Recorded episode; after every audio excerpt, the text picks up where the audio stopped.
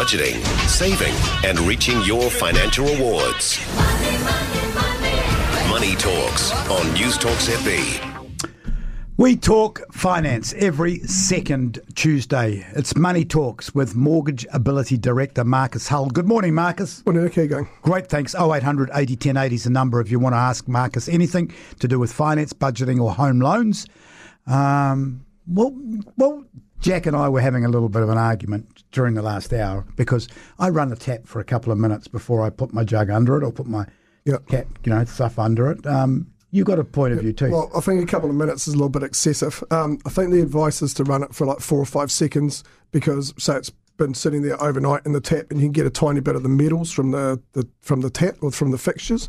So over years, that would add up, or if there was lead in the pipe, so it can sort of be sitting there. So run it a little bit to clear that out. But uh, uh, two minutes is probably a bit of wastage of water. Okay, well, I'll just cut it down, but I'll still do, still run it a bit. And Jack's still shaking his head like we're a couple of old. You better find that on Google. You know, it's, it's Well, he- been in the press recently. Yeah. Okay, Yeah. he can Google it. He's Mr. Google. Uh, Marcus, Christmas is fast approaching. I know that it's a, a time of year that we all spend too much money. It's what we call the expensive time of the year. Got any quick budgeting tips leading up to Christmas? Yeah, um, a lot of people approach it a different way, but um, one thing uh, some people, you know, it's a bit like going on smooth pay for your electricity across a year is, you know, put a little bit aside each month or each week when you do the shopping for uh, the big grocery shop at Christmas, or it might mean that you have enough money in the account for that grocery shop and PAK'nSAVE have a Christmas club, and I think when you pay your groceries, you can pay twenty bucks extra, and it goes into that account, and you actually, uh, when you spend the money there, you you know, like if you put in 20 bucks, you're probably going to get a few, or $100, you're probably going to get 5% extra by the end of the year. Um, and if you need that money before Christmas, you can you can use it there. It mightn't have got those other bonuses, but it's there. It's a pretty reliable institution. And, you know, you could build that money up. So in December, the money you'd normally spend on your groceries, when you do that Christmas shop, that money's in that PAK'nSAVE Xmas account. And then you've got the other money for your Christmas presents. Now, I have someone that's worked for me for a number of years that does exactly the same thing with their salary. So their salary goes in to, to one account, then another account. I think it's twenty. I don't want to give anyone's secrets away, but I think it's twenty-seven or twenty-nine dollars or thirty dollars. It's under thirty dollars a week goes into the other account. By just because I did it a couple of months ago, I times it by 52 just to work it out. And it was something like $2,700 that they had, and, that, and it's their Christmas account. So they just pull that out for Christmas. Well, it's a great idea, isn't it? so that, that's just budgeting, and a lot of people will split their money up maybe 10 ways. They'll have a flat account, they'll have a car account, they have a holiday account, emergency account.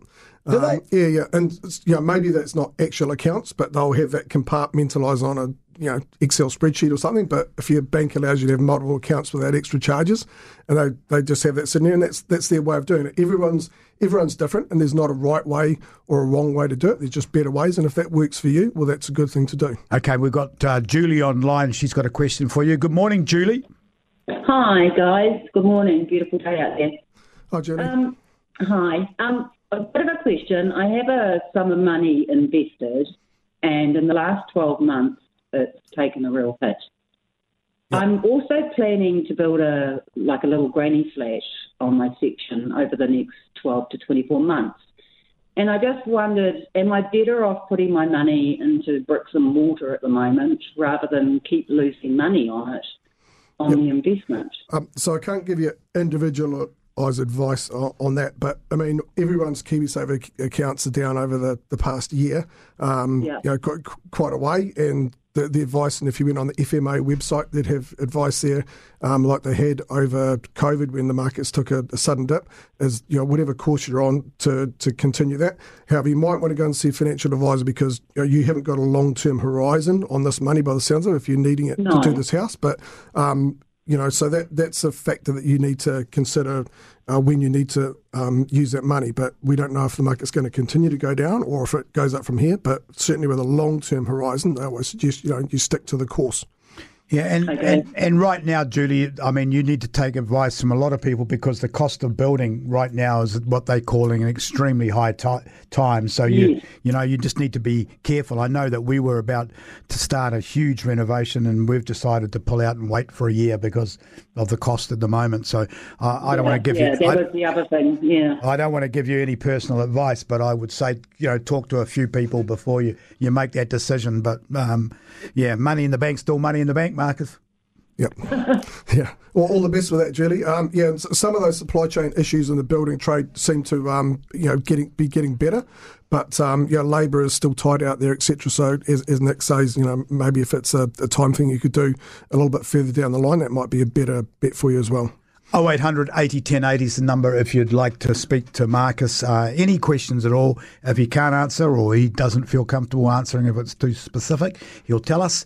Uh, so don't be panicking on that. Um, 0800 80 1080 and 9292 is a text if you would prefer uh, to ask a question by text. Um, I want to talk to you at some depth, if I can, about open banking because I love the idea, and I spent about an hour the other night looking into it, and I know that it's it's open bankings in Australia, America, and England. Yep. But England apparently it's been extremely slow on the uptake, and the same goes for America and Australia. So what are the what are the pros and cons of this this new plan called open banking? So some of the pros might be um, that you know the the new fintech will be able to get access to the banking and provide you with supposedly better products. So say I came up with a magic budgeting app.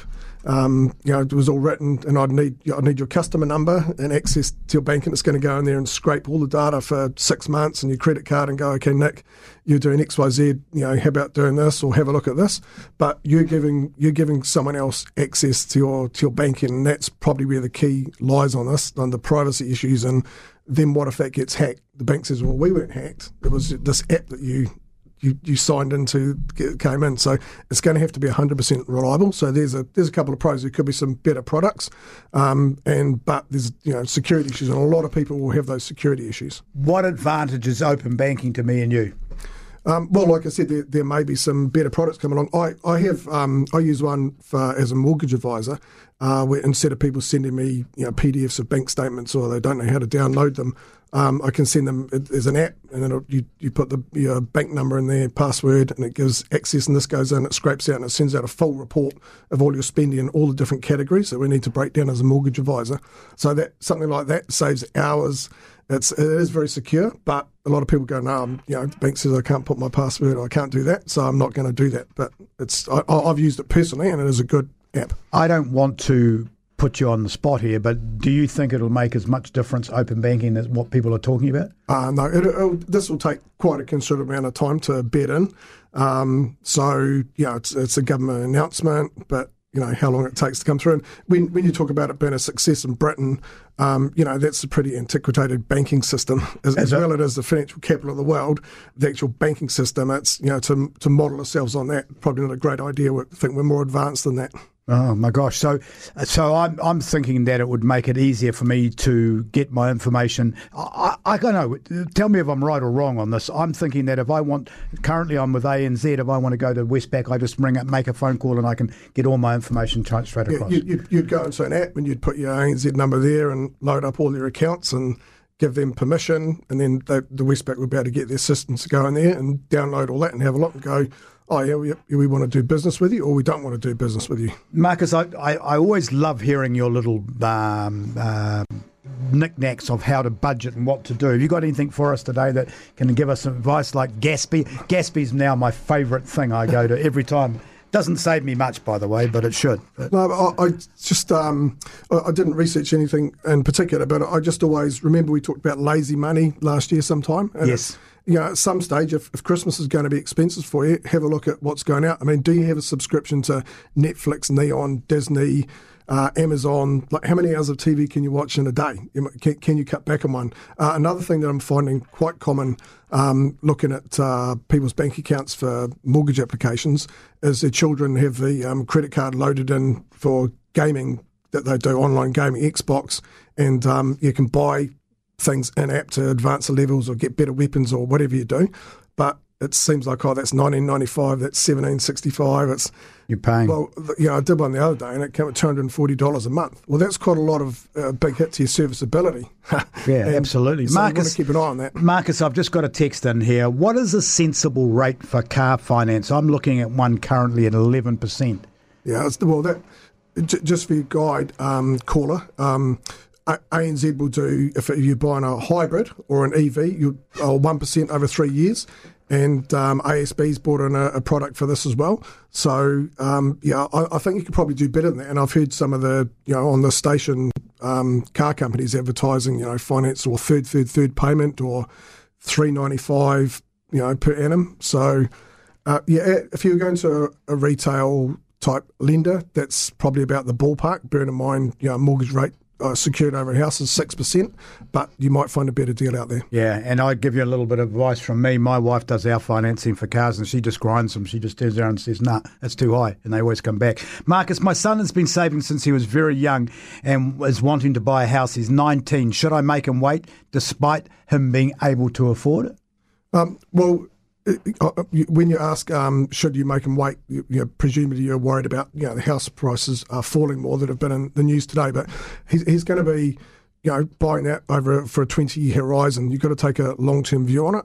And if the numbers work and he wants to do it, maybe it's a, it's a good thing to do. Okay. Um, yeah. Thank you, Marcus. I appreciate your time as I we always do. Marcus Hull, Mortgage Ability Director.